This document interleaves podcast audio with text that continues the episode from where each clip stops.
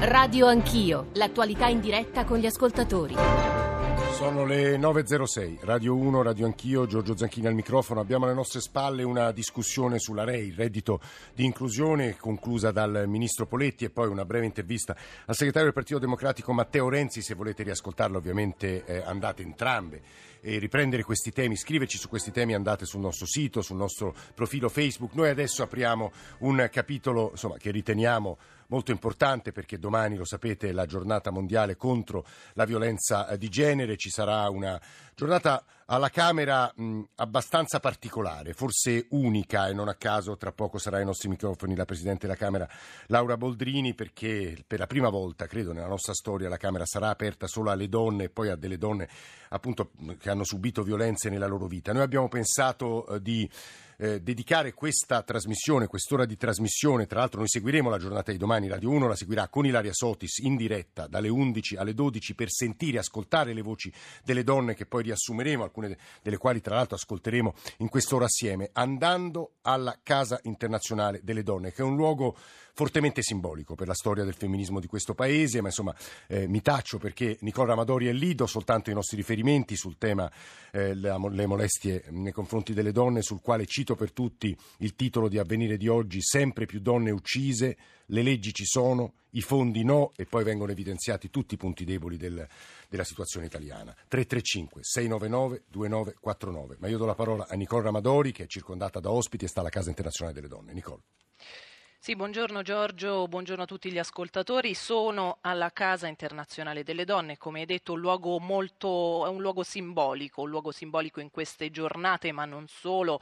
Questo è un luogo che ha una lunga storia, anche una storia complessa. Nasce intorno alla fine degli anni Ottanta, perché questa eh, era la, la sede di movimenti femministi che avevano occupato appunto questo palazzo storico eh, romano, che poi, eh, poi ci sono state tutta una serie di trattative con uh, il comune per il restauro, per la consegna uh, dell'immobile. Questo è uno spazio che è diventato uh, negli anni un punto di riferimento per le donne, per il mondo femminista romano, ma nazionale e internazionale. Qui si rivolgono donne di tutti, di tutti, i generi, anche donne straniere, perché forniscono moltissimi servizi, da quelli legali a quelli psicologici, danno sostegno, supporto economico, anche sanitario ma appunto come dicevi io sono circondato da donne, sono circondata da donne, eh, c'è accanto a me la presidente della Casa delle Donne Francesca Koch, buongiorno a lei, come altre donne, signore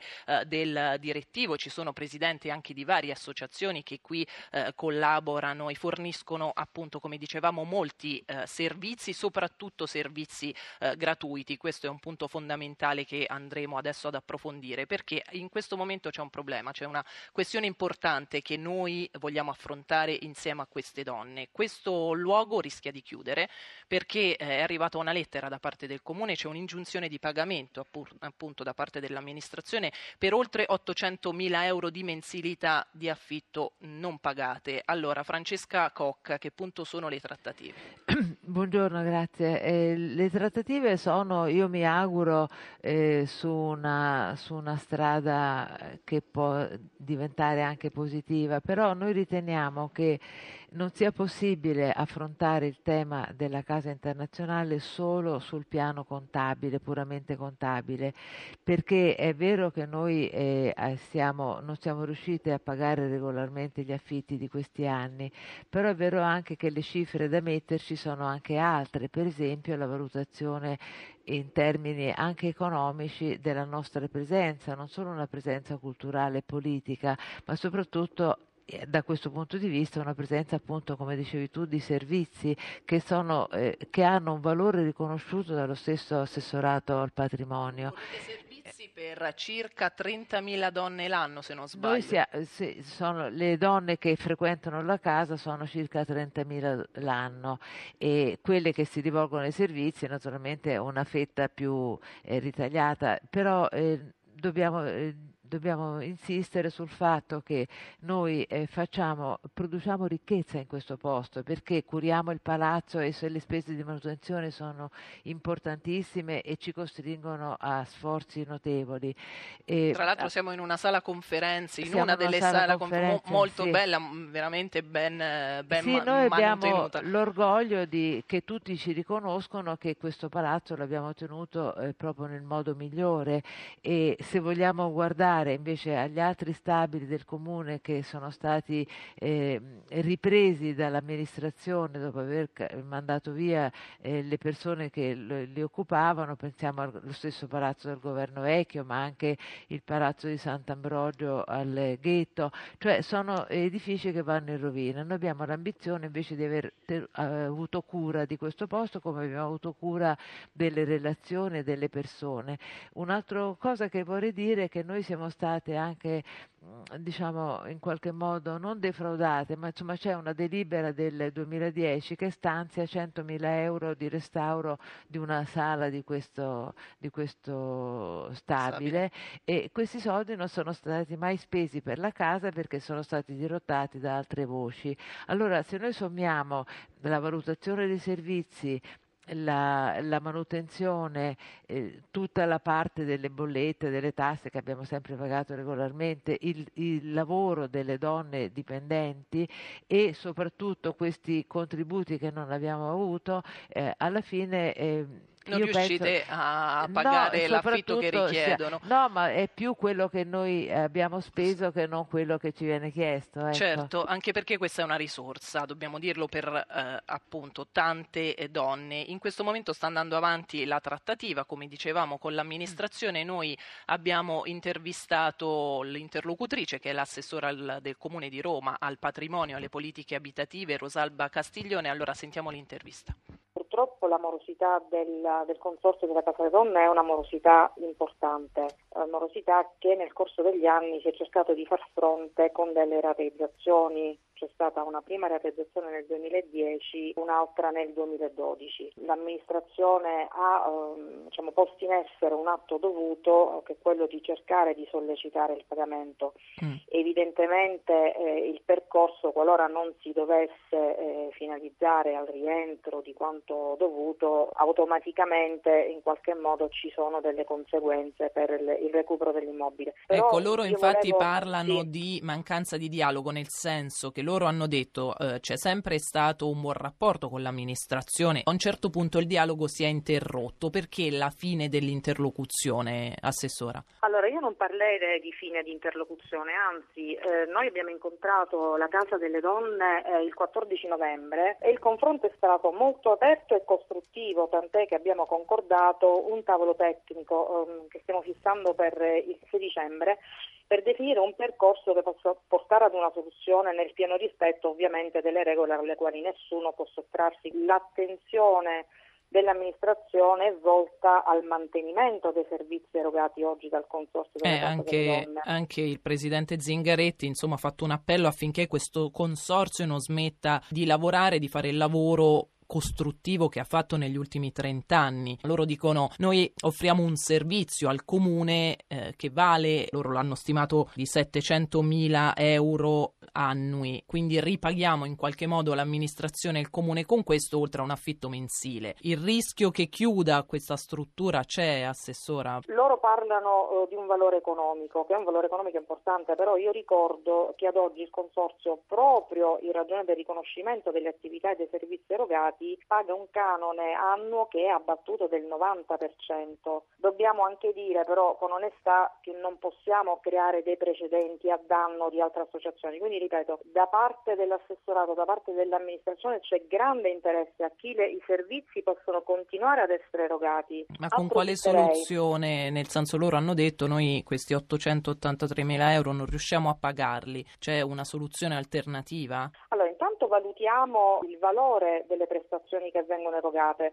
Sono arrivate tantissime attestazioni di stima per il lavoro svolto nel corso degli anni, stima alla quale noi ovviamente non ci sottraiamo, anzi ne apprezziamo enormemente il valore. Ne approfitto sostanzialmente per gettare un, un'idea. Eh, potrebbe essere un'occasione per lanciare una proposta al fine di mettere su una solida campagna di crowdfunding proprio mirata a contribuire al sostegno e all'affitto del consorzio delle case internazionali delle donne. Io sarei come assessore diciamo, la prima a dare tutto il contributo e l'appoggio possibile affinché loro possano provvedere diciamo, al pagamento del, del canone sul quale sicuramente l'amministrazione tenderà una mano. Lia Migale ha un'altra donna, un'altra signora del direttivo della Casa Internazionale delle Donne. Allora, ha sentito l'assessora, parole certo. dialoganti. Parole dialoganti, però anche alcune parole non corrette. Intanto questa questione di dire che noi paghiamo il 10% dell'affitto di mercato. Di uno stabile di questo genere mm, vorrei sapere qual è l'affitto di mercato. Eh, laddove loro non hanno nemmeno conoscenza di com'è questo stabile. Um, e soprattutto non si può calcolare un affitto di mercato di un bene che è unico e quindi non è sul mercato prima cosa. Seconda, il crowdfunding, certo noi faremo, abbiamo chiesto aiuto a tutte le donne, non c'è dubbio, però bisogna anche pensare che noi non, non siamo le donne ricche, noi non siamo le donne di potere, noi, noi difendiamo eh, le fasce deboli delle donne, quindi non è che possiamo pensare di raggiungere questo. Mi sembra una scorciatoia questa del comune di chiedere a noi invece di riconoscere il valore. Quando la, la Presidente diceva che noi eh, offriamo servizi e offriamo ricchezza alla città, gliela offriamo non solo in termini di servizi, ma anche in termini finanziari. Ogni anno questa casa produce un valore aggiunto, cioè flussi finanziari che escono dalla casa e vanno alla città per oltre 350 mila euro. Questi numeri, se... questi temi, queste risposte, scusate se vi interrompo, sono state ascoltate dalla Presidente della Camera Laura Boldrini, ma sono temi sui quali torneremo perché,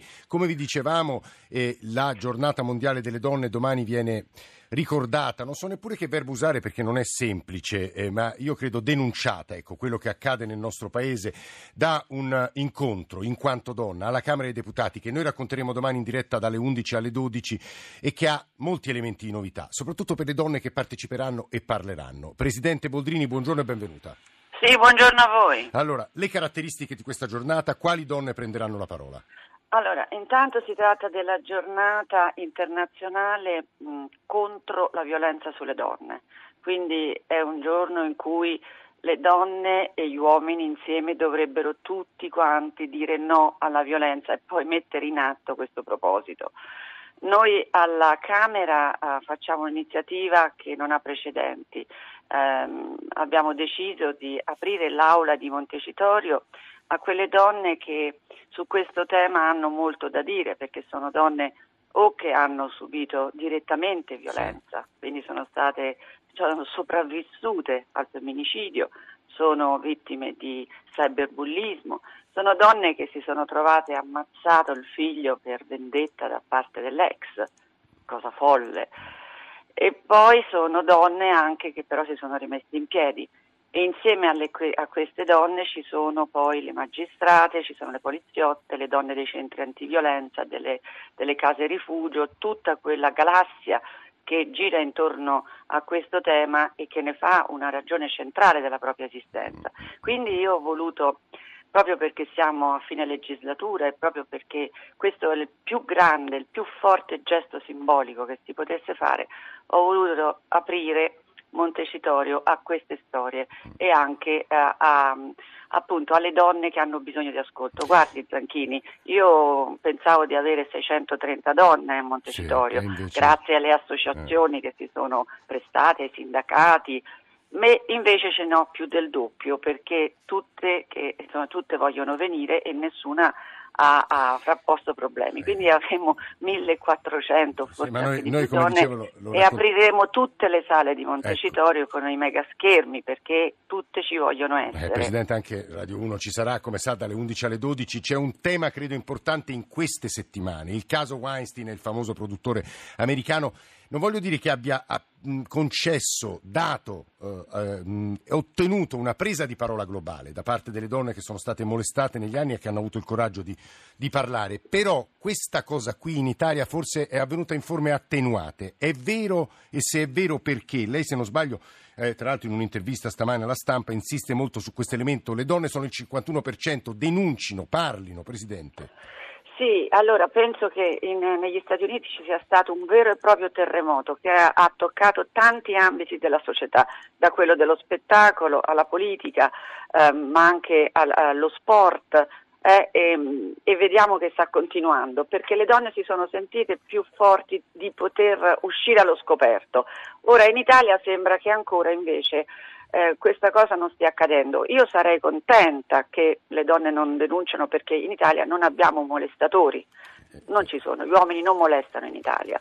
Io sarei contenta se questa timidezza corrispondesse al fatto che in Italia c'è una profonda correttezza nel costume. Purtroppo noi sappiamo che non è così e il fatto che le donne eh, facciano fatica a uscire fuori a denunciare le molestie sul lavoro è perché forse non hanno contezza, non hanno certezza che poi potranno essere credute, che poi potranno non perdere il posto di lavoro, non saranno loro a Però significa che le leggi non sono sufficienti, Presidente? No, che... no, no, no, guardi Zanchini, le leggi ci sono, noi in questa legislatura abbiamo fatto un lavoro importante. Certo, certo, si può sempre fare di più e sempre meglio. Ci sono anche stati degli errori e stiamo riparando mi, rivolgo, mi riferisco allo stalking che purtroppo sì. Nella riforma del processo penale è entrato no, tra quei reati che si possono estinguere con l'eco indennizzo, ma stiamo riparando. Nel decreto fiscale c'è un emendamento sì. che ripara a questa stortura. Ci ho detto non è solo una questione di leggi, certamente è una questione di costume, di cultura e quindi eh, in Italia eh, c'è ancora un pregiudizio fortissimo e poi penso che le donne debbano essere più sicure del fatto che hanno appunto dalla loro la, um, le capacità, hanno dalla loro la formazione, hanno dalla loro tutto, ma devono esigere di più. Devono, noi siamo il 51% della popolazione, noi non siamo una minoranza, noi abbiamo diritti, noi dobbiamo farci rispettare ed esigere. Non basta mettere una quota qua e là, noi siamo la maggioranza e come Presidente, tale dovremmo imparare a comportarci. Presidente, poco fa lei citava le donne vittime del ciberbullismo. Eh, lei stessa è vittima del ciberbullismo? Ah, guardi, io um, ho deciso di denunciare, di denunciare perché in uno Stato di diritto non si subisce la violenza io non voglio abbassare la testa davanti ai violenti e sarebbe sbagliato che io non denunciassi perché manderei un messaggio molto negativo alle giovani donne, alle ragazze, a dire che è un prezzo da pagare, cioè se vogliamo stare sulla rete dobbiamo o, o essere costantemente umiliati, accettare questo o uscire dalla rete. E invece no, io penso che noi dobbiamo essere in rete, dobbiamo usare questa grande opportunità, ma anche essere rispettate. Quindi io denuncio, denuncio tutti tutti quelli che sono violenti con me, che mi minacciano, che dicono sconcezze ai miei danni e da quando ho iniziato a denunciare le posso assicurare che tutti questi cosiddetti no, leoni da tastiera, questi signori sono diventati veramente dei conigli in fuga, conigli in fuga. Quindi io mh, mm, posso dire a tutte le ragazze, le donne, denunciate, non subite. Però non le risponderebbero molte donne italiane, lei la Presidente della Camera, alle sue denunce Io, si dà corso alle nostre... No, no, no, no, questo non è assolutamente opinabile, cioè nel senso che non si può pensare che funziona con me e non funziona eh, con altre persone. Io mi faccio, come dire, capofila di questo e, e ci metto tutte le mie energie e, la, e quello che posso fare per aprire la strada. Una volta fatto questo, oh, tutte le donne devono sapere che in uno Stato di diritto eh, non c'è la possibilità di rispondere diversamente alla violenza, non si risponde con la violenza alla violenza e non si risponde con l'odio. Noi abbiamo appunto le leggi e la rete non è il far west, il far web, come dice qualcuno. quindi, quindi, noi dobbiamo reagire con gli strumenti che abbiamo e la legge ci dà quegli strumenti. Laura Boldrini, Presidente della Camera, grazie per essere stata con noi a Radio Anch'io. Grazie noi riapriremo domani diretta dalle 11 alle 12 per questa giornata in quanto donna. Noi riapriremo con Nicola Manori direttamente dalla Casa Internazionale delle Donne perché adesso entreremo nel merito la situazione italiana, le luci, le ombre, le debolezze, se ci sono del nostro ordinamento, le poche denunce. A tra poco.